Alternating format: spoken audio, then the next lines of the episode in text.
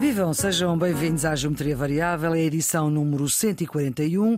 De novo juntos Carlos Coelho e Nuno Severiano Teixeira, embora a vida obrigue a que estejam à distância, mas estão aqui perto na rádio e perto também dos ouvintes, e este é um programa em que temos e queremos voltar ao tema que foi tema durante todas as nossas férias.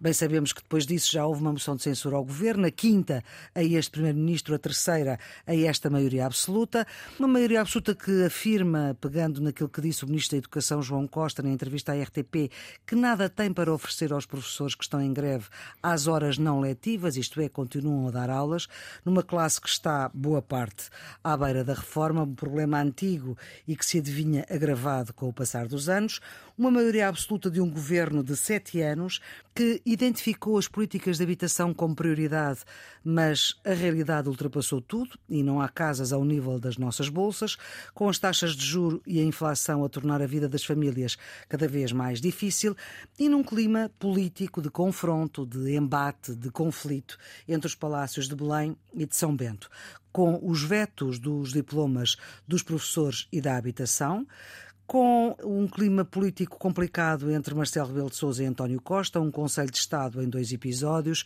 sondagens desta semana em que ambos perdem a popularidade, Marcelo com comentários sobre pesos e decotes, em que o PS passa à frente do PSD, apesar de estar dentro da margem de erro, pouco mais do 1% de vantagem, em que os portugueses não percebem porque é que o governo não resolve os problemas, desde os professores à habitação à saúde. Este é um resumo muito resumido da política nacional nas férias e na entrada da normalidade, digamos assim, no dia a dia. Nuno Severiano Teixeira, com a distância que o tempo nos permite e também a reflexão que as férias permite, como é que olhou para isto tudo? Bem, foram umas férias de eh, tensão entre governo e presidente. Vamos lá ver. Em regimes eh, políticos de, onde há executivos dualistas, portanto, onde há, o executivo tem dois polos, neste caso o presidente e o governo, eh, e em particular nos regimes semipresidenciais, onde ambas as instituições, ambos os órgãos têm legitimidades políticas, o governo a que lhe vem da maioria na Assembleia e o Presidente, porque ele próprio é eleito por sufrágio direto e universal, é normal que haja tensão, tensão entre os dois, entre os dois poderes. Aliás, durante o período eh, da colaboração estratégica ou da cooperação estratégica, houve alguns períodos em que o Presidente e o Governo se afastaram e outros em que se aproximaram. Estou-me a lembrar, por exemplo, de tanques ou dos incêndios em, em Pedrógão, não é? Hum. Agora, o que não é já normal é o grau o nível de tensão a que se chegou com manifesta publicidade na comunicação social e isso de facto já não é já não é normal e, e, não é bom. Não é bom para o presidente não é bom para o governo não é bom para as instituições democráticas e para a qualidade da democracia. E eu acho que isso os dois protagonistas deste, deste processo devem ter consciência disso. Aliás, a Maria Flor estava a citar a perda de popularidade de ambos, e eu uhum. acho que isso não é alheio ao período de tensão entre, entre os dois órgãos de soberania. É pelo menos é o que diz uma sondagem. Portanto, é um indicador, é um indicador, claro. Mas é um indicador. E, portanto, eu acho que é preciso tomar consciência que eh, isso não é bom para, para a democracia e, portanto, ter alguma contenção. Isso viu-se nos vários episódios que referiu, não é? Na questão dos professores, na questão da, da habitação e na própria questão do Conselho de Estado. Carlos, o retomar de uma relação mais normalizada entre Marcelo e Costa depende da legislatura completa ou não, ou não é por aí? Não sei, eh, não faço ideia qual é a evolução, embora creia Sim. Eh, que ambos perceberam. Foram longe que, demais que a tensão foi excessiva, hum. que se volta contra eles e uh, creio que há um, alguma contenção. O que eu creio é que há uma grande diferença na relação entre o Primeiro-Ministro e o Presidente da República antes e pós maioria absoluta. Uh, antes da maioria absoluta, nós tivemos um Presidente da República uh, muito cooperante com o Governo e a seguir à maioria absoluta começámos a ver maior tensão. E se virmos os factos, portanto, se desligarmos isto das opiniões, eu posso ter uma opinião, uh, ou noutra, se virmos isto dos factos, há de facto uma aceleração dos incidentes a partir da maioria absoluta. Repare, a primeira vez que houve uma dissonância entre o Primeiro-Ministro e o Presidente da República foi na admissão da Ministra Constança Urbano de Souza, que uh, Marcelo antecipou. Mas isso foi antes da maioria absoluta. Foi em junho de 2017. Hum. A segunda dissonância, muito discreta, porque Marcelo foi muito suave, foi quando, em dezembro de 2021, Marcelo antecipa a admissão de Eduardo Cabrita como Ministro da Interna. Por causa do outro pulamento de mortal. A seguir, em agosto de 2022, portanto já passamos para outro ano, é a admissão de Marta Temido. Foi, aliás, na Universidade de Verão eh, de 2022, em Castelo de Vide, que, à distância de um Zoom, na resposta a um aluno, Marcelo disse que eh, aguardava a proposta de exoneração em termos formais. Em dezembro desse ano, ainda em 2022, temos a admissão de Pedro Nuno Santos, em que Marcelo foi claro, disse que ninguém é obrigado a ficar no governo, seja ministro ou secretário de Estado, quando se sente que está esgotado, o seu contributo não deve ficar preso ao lugar. Foi um convite claro à admissão. Passamos para 2023 e aí tudo se acelera. Uhum. Em março temos o balanço do mandato executivo em que Marcelo Rebelo de Sousa fala de uma maioria requentada e cansada. Em maio, a demissão de João Galamba. Marcelo avisou a demissão não foi aceita. O caso Galamba era muito sensível hum. e o Primeiro-Ministro fez ouvidos moucos e não, e não quis tirar consequências. Em julho, ao veto do pacote de educação, quando o Governo apresentou o decreto que referia à progressão de carreiras dos educadores de infância e dos professores dos ensinos básico e secundário. Em julho, há também o Conselho de Estado, e Marcelo Rebelo Sousa disse que ia ser mais atento à atuação do Governo. Em agosto deste ano temos o veto da habitação. E em setembro de 2023 temos a segunda fase do Conselho de Estado. O Presidente da República sublinhou que o Primeiro-Ministro poderia falar se o entendesse fazer, já que não o tinha feito em julho, e Costa chega ao Conselho de Estado mudo e sai calado, e portanto está aqui uh, uma expressão pública de uh, desalinhamento.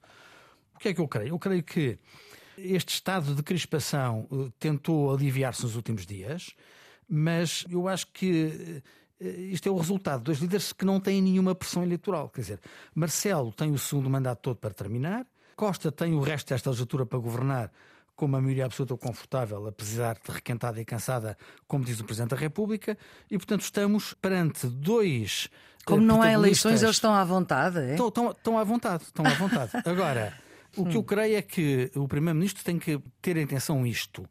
Muitos portugueses acham, e sobretudo pela eh, postura do governo no Parlamento e da maioria parlamentar socialista, quando recusa uh, tudo aquilo que são opiniões de, dos outros partidos, que a maioria absoluta de diálogo que António Costa tinha prometido não se está a verificar, porque não houve ninguém e decide sozinha.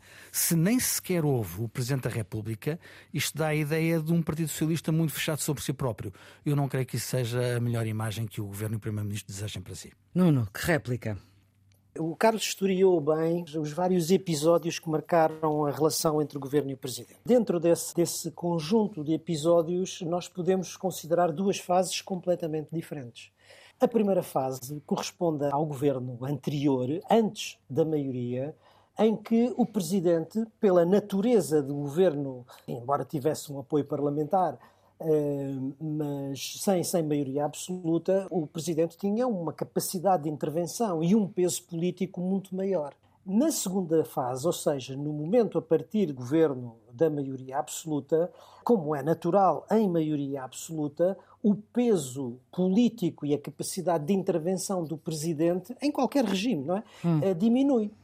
E, portanto, como nós sabemos, o professor eh, Marcelo Rebelo de Sousa tem uma noção e uma concepção, que é a sua, que eu diria um pouco extensiva, alargada dos poderes do Presidente, e tem procurado exercê-los sempre dentro do limite constitucional, bem entendido, mas sempre sobre o limite. Mas forçando quase. Forçando às vezes. Uhum. E, portanto, a partir do momento em que eh, a maioria absoluta se instala e, portanto, a sua margem de manobra política fica mais reduzida, o Presidente tem procurado usar aqueles que são alguns dos elementos que estão, alguns dos instrumentos que estão à sua disposição para manter, digamos, a sua capacidade, a sua de influência. Mas o Primeiro-Ministro seu... não tem facilitado a tarefa. O Primeiro-Ministro sempre quando está dentro dos limites das competências, o Primeiro-Ministro sempre aceitou isso.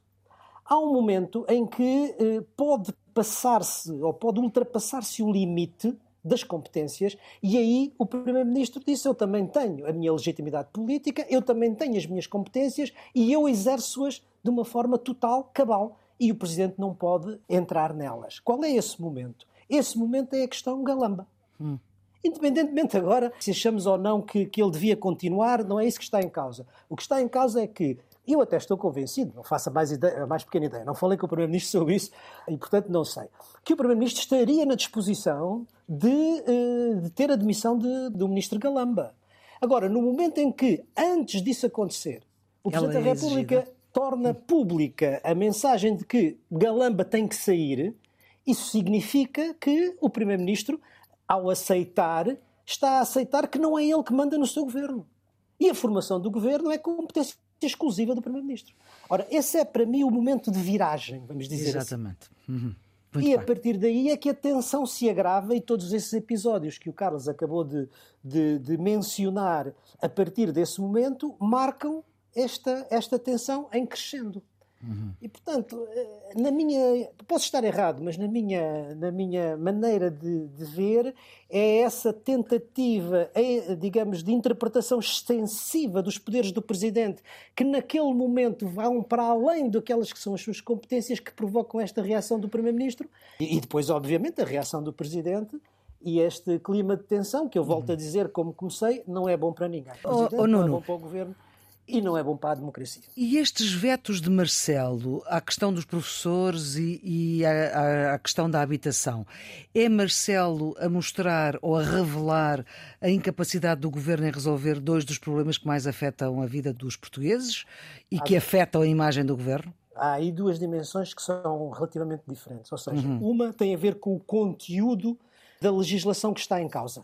Sim. Lá, obviamente, há uma relação entre as duas, mas são, são duas coisas diferentes. A outra tem a ver com, digamos, a relação entre o Primeiro-Ministro e o Presidente.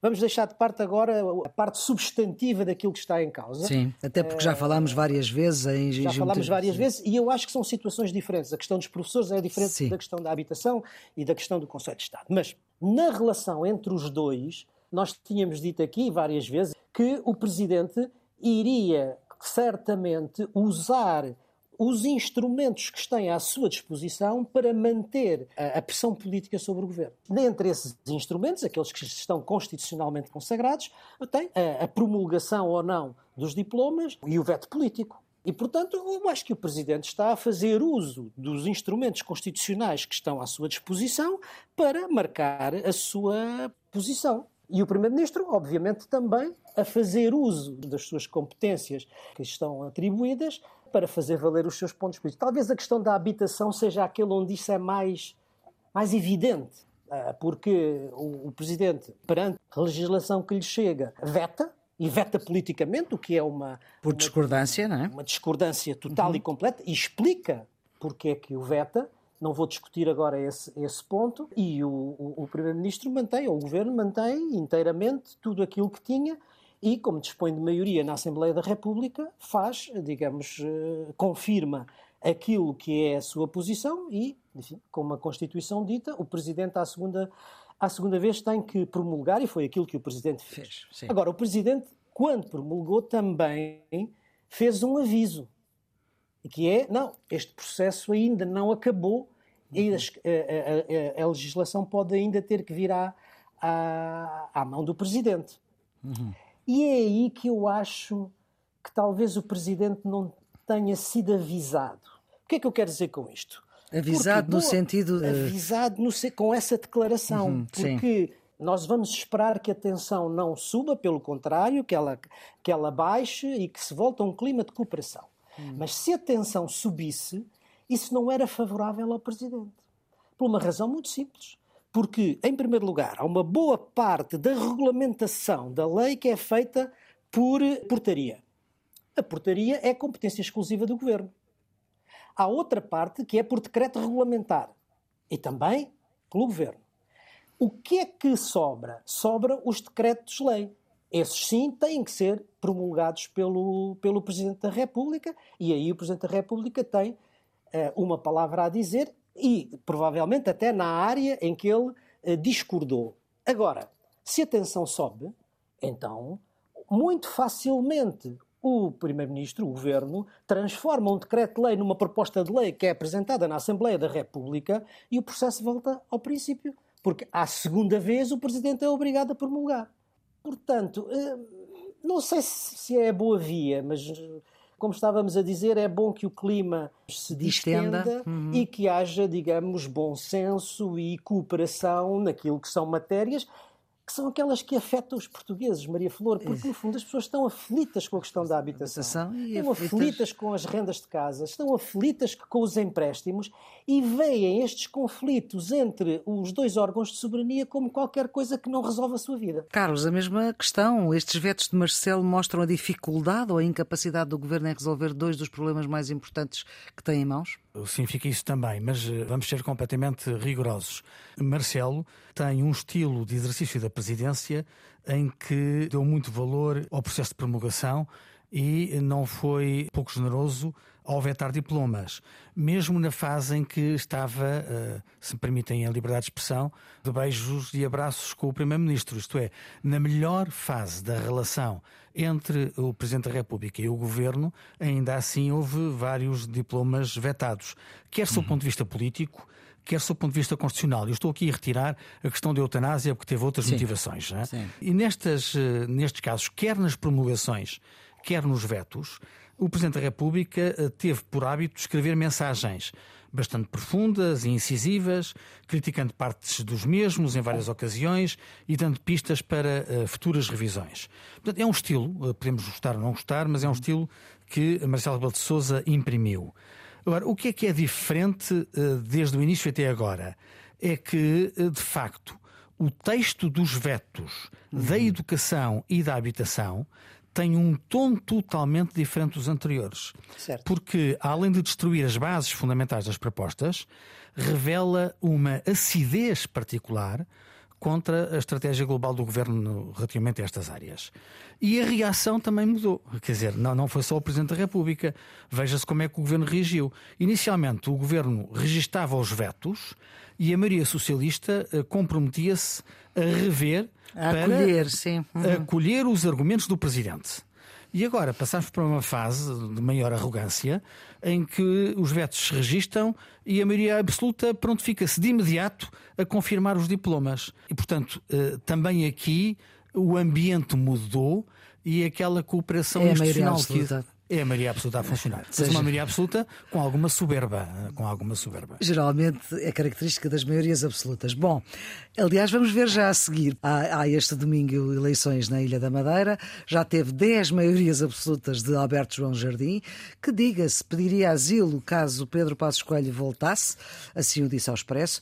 Miguel Albuquerque faz como fez Cavaco Silva, avisa que se vai embora se não tiver maioria absoluta.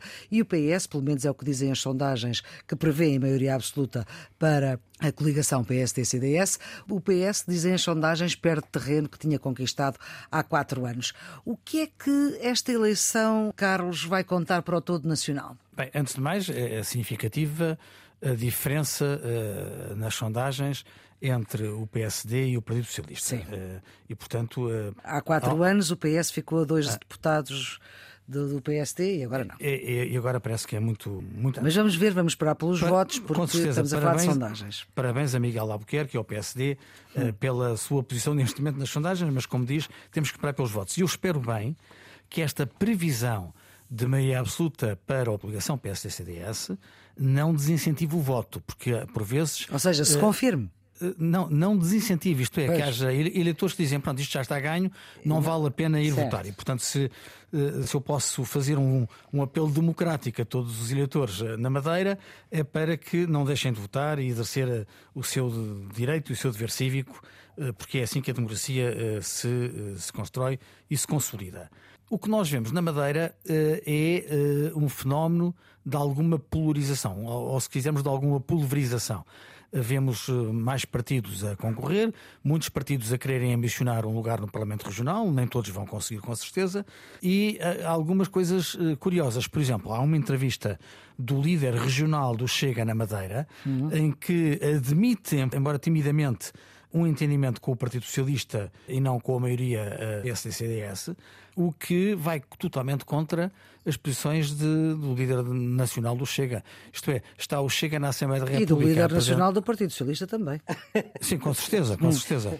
Sim, mas eh, eu, eu não creio que o líder regional do Partido Socialista tenha reagido com simpatia a esta ideia. Sim, Agora, o, que, o, o, que é curioso é que o Chega, no plano nacional, apresenta uma moção de censura ao governo e diz que todos aqueles que não estão com ele estão, a, de certa forma, a pactuar com o governo e, e a eleger o PSD como principal adversário quando apresenta uma moção de censura contra o PS e contra o governo. E o seu líder regional piscou o olho a dizer não escolou um cenário de um entendimento entre o Chega e o PS e isso foi para servir para uma nova maioria na Madeira. E, portanto, sob esse ponto de vista, é uma, uma curiosidade destas hum. eleições regionais que, em qualquer circunstância, vão permitir que se diga muita coisa sobre o contágio para o continente, mas que, em bom rigor, importa falar a verdade, tem uma dinâmica própria. Os Açores e a Madeira sempre tiveram dinâmicas próprias. Sim. Eh, muitas vezes os resultados eleitorais não tiveram nada a ver com os resultados nacionais e tentar extrapolar para o plano nacional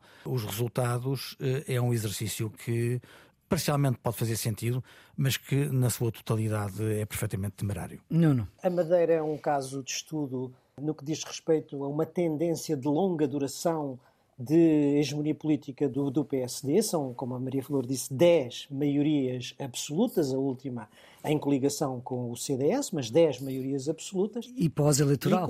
A última pós-eleitoral. Exatamente, pós-eleitoral. Agora não. Agora não, agora não. agora pré-eleitoral. Uh, mas prefigura aquilo que os cientistas políticos costumam dizer um sistema de partido dominante, ou seja, hum. onde a democracia funciona, onde o pluralismo de partidos funciona, mas onde há um partido que é claramente dominante e, portanto, desse ponto de vista, é apenas a confirmação e a continuidade, a verificarem-se as sondagens que estão a ser publicadas, dessa tendência de hegemonia do Partido Social Democrata e agora em coligação com o CDS. Se me pergunta que leitura é que isso pode ter do ponto de vista nacional, é, não sei que leitura pode ter, mas o que me parece mais evidente é a tomada de posição estratégica de Miguel Albuquerque a dizer se eu não tiver maioria absoluta, não, não governo e não faço alianças à direita com o Chega e, o, hum. e a Iniciativa Liberal. No fundo, é isso que ele é está isso. a dizer. E, Exatamente. E, e, eu estou convencido que essa é a estratégia inteligente para ganhar a maioria absoluta. Se, se ela, ela não acontecer, Carlos, o que é que acontece? Uh, uh, acontece um embaraço, uh, porque se, se Miguel Albuquerque for consequente, atira a toalha ao chão. E Miguel Albuquerque é o presidente do Governo Regional da Madeira, é o presidente eh, da Comissão Política Regional do PSD da Madeira, mas é também o presidente do Congresso Nacional, portanto é uma figura nacional do PSD. E, e se se verificar a maioria absoluta, era aquilo que eu estava a dizer, a extrapolação do ponto de vista nacional é que essa é a estratégia correta na relação entre a direita democrática e a direita radical. Dito de outra maneira, entre o PSD e o Chega.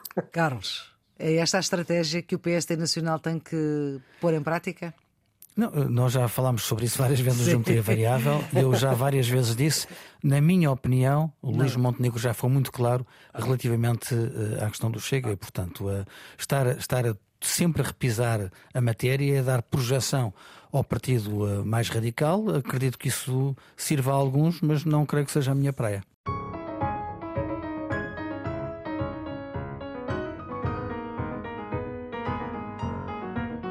Geometria Variável, edição número 141, a primeira depois das férias, com Nuno Severiano Teixeira, antigo Ministro da Defesa e da Administração Interna dos Governos do Partido Socialista, professor catedrático e presidente do IPRI, Instituto Português de Relações Internacionais da Universidade Nova de Lisboa, e Carlos Coelho, de novo eurodeputado do PSD e presidente da plataforma pluripartidária Nossa Europa, e também da Universidade de Verão do PSD, que este ano teve a presença física do Presidente da República.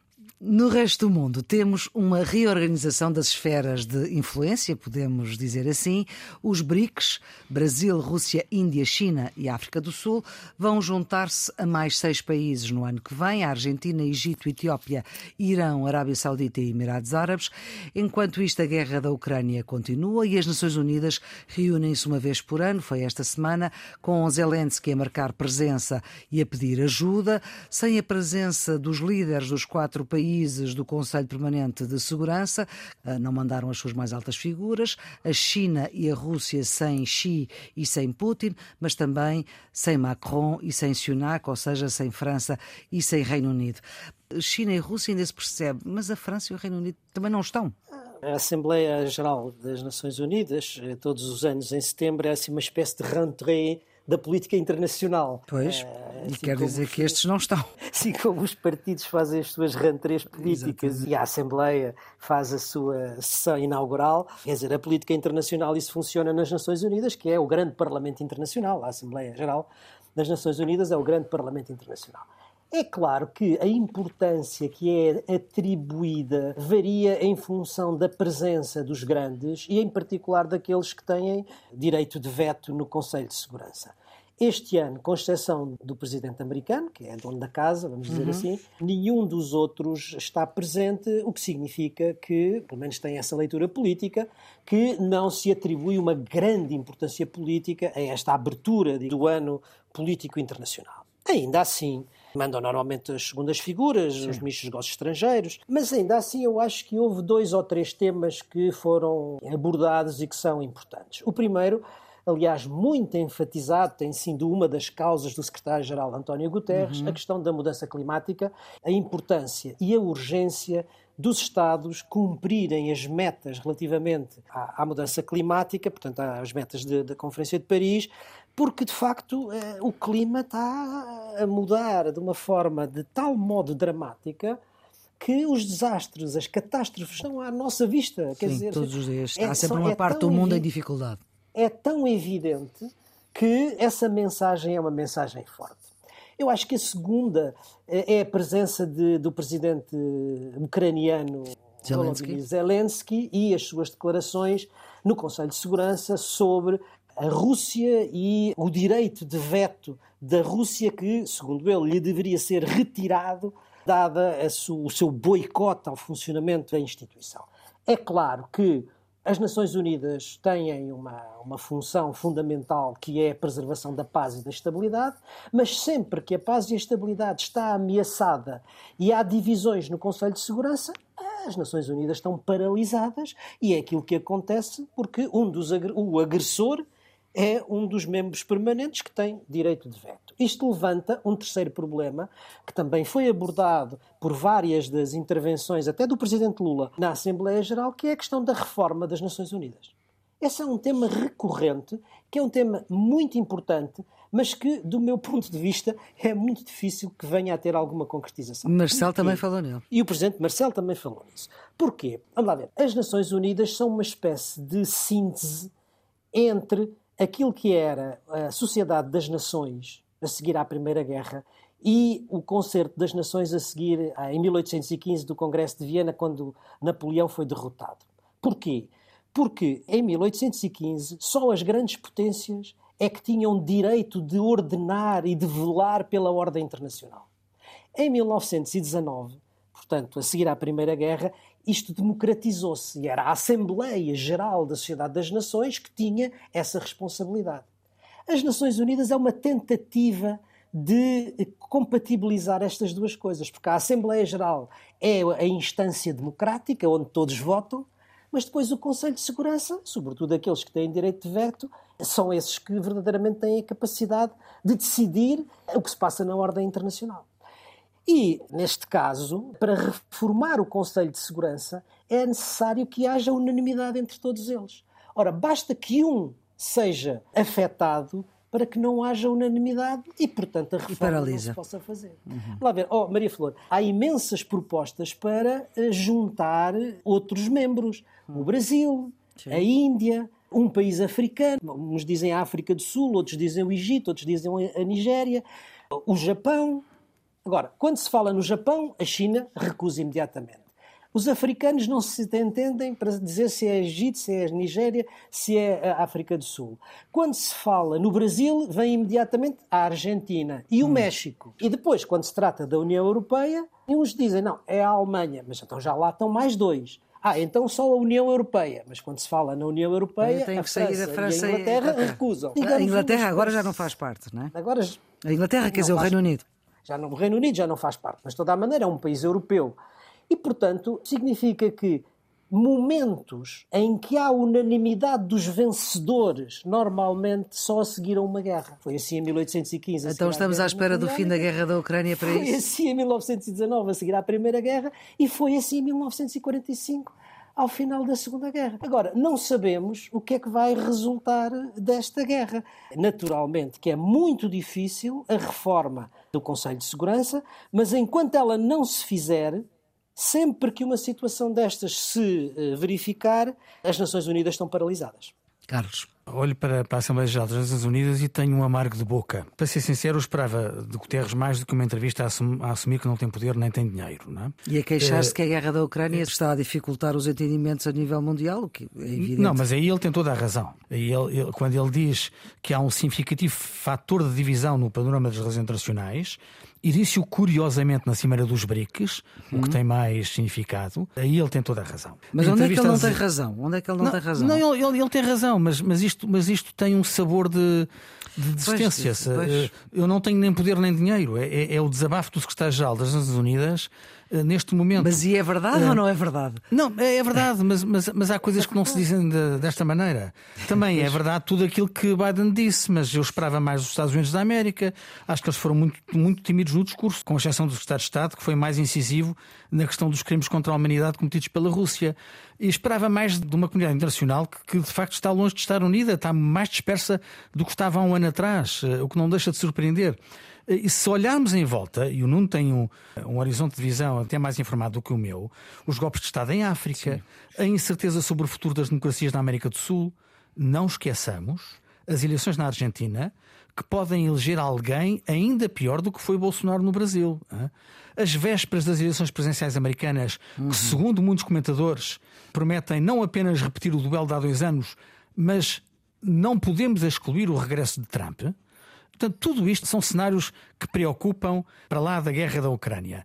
E se olharmos para os fatores que deviam sublinhar a urgência e a atualidade do multilateralismo. Estou a falar eh, do clima que o, que o Nuno já, já falou, mas também dos efeitos da digitalização, da emergência da inteligência artificial, proliferação combate... nuclear proliferação nuclear, o combate às desigualdades no mundo, o insucesso na obtenção das metas dos Objetivos de Desenvolvimento Sustentável da, da ONU, que estão cada vez mais adiados. Portanto, tudo isto hum. obrigava a que o mundo tivesse mais, uh, tivesse mais consertado. E nós olhamos para esta Assembleia Geral e todos os sinais são esses que você disse, Flor. Quando dos grandes cinco que têm direito de veto no Conselho de Segurança, só Biden já lá esteve e Biden assim assim. Hein? Isto não deixa de, de, deixar um amargo de boca. Portanto, cheirou a pouco, soube a pouco esta Assembleia Geral das Nações Unidas, numa realidade mundial em que se vê mais regionalismo e menos universalismo. O G20 a competir com os BRICS, os BRICS a, a alargarem, como recordou no início desta conversa, a Rússia a esbracejar para ser o contrapoder dos norte-americanos, a China a crescer no seu cinismo, as economias emergentes a quererem ganhar mais voz. Portanto, vemos um mundo cada vez mais, eh, mais ancorado nas, nas regiões, nas comunidades mais pequenas e menos na dimensão multilateral e universal que deveria ser representado pelas Nações Unidas.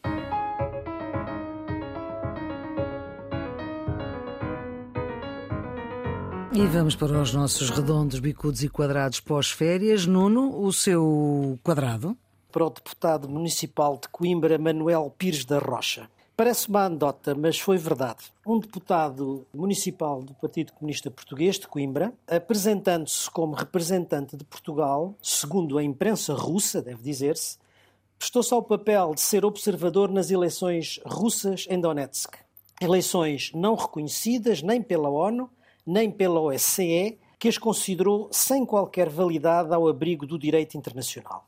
Mas eleições num território ilegalmente ocupado para legitimar a ocupação. O Partido Comunista, deve dizer-se, demarcou-se imediatamente e afirmou que a presença de Pires da Rocha no Donbass é totalmente alheia a qualquer decisão do PCP e as suas declarações só responsabilizam o próprio. Neste caso, andou muito bem o Partido Comunista Português, mas com esta atitude o deputado não se prestigiou a si próprio e parece-me claramente desprestigiou o seu partido e o seu país. Carlos, o seu quadrado? Para a inflação e para as decisões de política monetária do Banco Central Europeu. O clima económico que vivemos na Europa e, em particular, em Portugal é preocupante. O Banco Central Europeu aumentou as taxas de juros pela décima vez consecutiva desde fevereiro do ano passado, atingindo agora um valor significativamente alto, estamos a falar de 4%. Uhum. Antecipa-se, por isso, o aumento dos juros cobrados às famílias por força de aumentos da Euribor. Ao mesmo tempo, as projeções económicas de inverno da Comissão Europeia apontam para uma desaceleração do crescimento económico. Olha, a inflação é um problema económico sério, é urgente baixar a taxa para 2%, mas esperemos que as soluções do Banco Central Europeu não estejam a ser piores para o problema em si mesmo a prazo.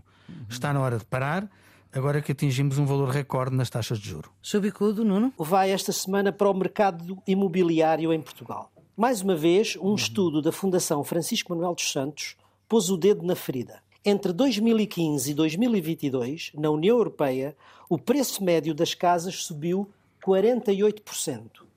Em Portugal, no mesmo período, subiu quase o dobro, 90%. Enquanto, é preciso dizer, também chama a atenção o estúdio, o salário médio em Portugal e na União Europeia subiu praticamente o mesmo. 19% na União Europeia, 20% em Portugal. Mas pior, os moradores de Lisboa e do Porto estão ainda numa situação mais complicada. Em Lisboa, o preço das casas está 336% acima da média nacional e no Porto, 191% acima da média nacional. E, diz também o estudo, se a compra de casa é difícil, o arrendamento não é mais fácil. Urgem as tais medidas para a habitação. O seu bicudo, Carlos? Vai para os comentários do Presidente Lula da Silva relativos ao Tribunal Penal Internacional. O Brasil é signatário do Estatuto de Roma de 1998, um tratado internacional que levou à criação do TPI em 2002. E eh, Lula da Silva, primeiro, disse que desconhecia a existência desse tribunal, ao desprezar o mandato de captura a Putin, se este fosse visitar o Brasil, e depois admitiu retirar o Brasil uh, do TPI, invocando que quer os Estados Unidos, quer a Rússia não, não são subscritores do tratado. Ou seja, nós que criticamos todos os Estados que não estão no tratado e, particularmente, os Estados democráticos desenvolvidos, não podemos deixar em claro os comentários do presidente brasileiro que quer afinar pelos piores exemplos e não pelos melhores exemplos da sociedade internacional. O seu redondo, Nuno. Meu redondo, esta semana vai para o cessar-fogo no Nagorno-Karabakh. A última escaramuça do conflito no Nagorno-Karabakh tinha tudo para subir uma uhum. vez mais o nível da escalada de tensão entre o Azerbaijão e a Arménia. Felizmente, ao que parece, o Azerbaijão e os separatistas terão chegado a um acordo de cessar-fogo e a violência não escalou para um conflito regional como se chegou a temer. Pelo contrário, o cessar-fogo incluiu mesmo um compromisso para o início de conversações sobre o futuro da região e da maioria arménia no Azerbaijão. Por ora, é uma boa notícia, Esperemos que o cessar-fogo se mantenha e que a possibilidade da paz se concretize. O seu redondo, Carlos? Vai para o discurso de Ursula von der Leyen eh, sobre o Estado da União. Eh, como em todos os anos, a Presidente da Comissão fez o seu discurso, foi a semana passada em Estrasburgo. Foi um bom discurso, focado no futuro. Na prática, foi um pré-anúncio da candidatura a um segundo mandato à frente da Comissão, embora feito de forma elegante. Destaco a importância que deu à governação global da inteligência artificial, ao cumprimento dos importantes objetivos do Pacto Ecológico Europeu, ao reforço do diálogo social e às medidas concretas de apoio às pequenas e médias empresas, com metas claras para a simplificação dos negócios. Sublinho naturalmente o reforço do compromisso com a Ucrânia e os seus esforços para defender a sua independência no contexto da guerra de agressão da Rússia. Um discurso programático que, eh, na prática, é o último eh, desta legislatura europeia. E pistas de fim de semana, Nuno, qual é que é a sua ideia? A minha ideia para este fim de semana é música e vai para a Schubertiade com Maria hum. João Pires na Gulbenkian. É entre dia 21 e dia 23 de setembro. Sobe ao grande auditório da Fundação Carlos de Gulbenkian num espetáculo peculiar que se inspira e recria as famosas Schubertíades de Viena no início do século XIX, em que Schubert e os seus amigos interpretavam e celebravam as composições deste grande músico austríaco. Desta vez, Maria João Pires vai subir ao palco com vários artistas e amigos, numa sessão que eh, é de partilha e de celebração da música de Schubert. acho que vai valer a pena. Carlos, a sua sugestão para este fim de semana? A transmissão do Alentejo World Heritage Festival, um festival que teve a sua primeira edição este verão, na Vila Alentejana de Cabrela, e foi essencialmente um diálogo cultural entre três tradições musicais da Península Ibérica: o fado, o canto alentejano e o flamenco, todos reconhecidas como património cultural e imaterial da humanidade pela Unesco. O festival foi um sucesso, muito se deve a David Lopes, um dos seus principais organizadores. E temos agora a oportunidade de ver ou de rever parte do programa numa emissão este sábado, dia 23, pelas 22 horas na RTP2. Fica essa sugestão, fica também esta ideia de Schubert tocado na Gulbenkian em Lisboa por Maria João Pires. É assim o ponto final nesta edição de Geometria Variável número 141, Antena 1, RDP Internacional e podcast para sempre, com Nuno Severiano Teixeira e Carlos Coelho, são os residentes fixos deste programa de análise que tenta reter aquilo que de mais importante se vai passando neste tempo eh, rápido. A produção é de Ana Fernandes, os cuidados de gravação de João Carrasco, a edição de Maria Flor Pedroso. Nós voltamos para a semana.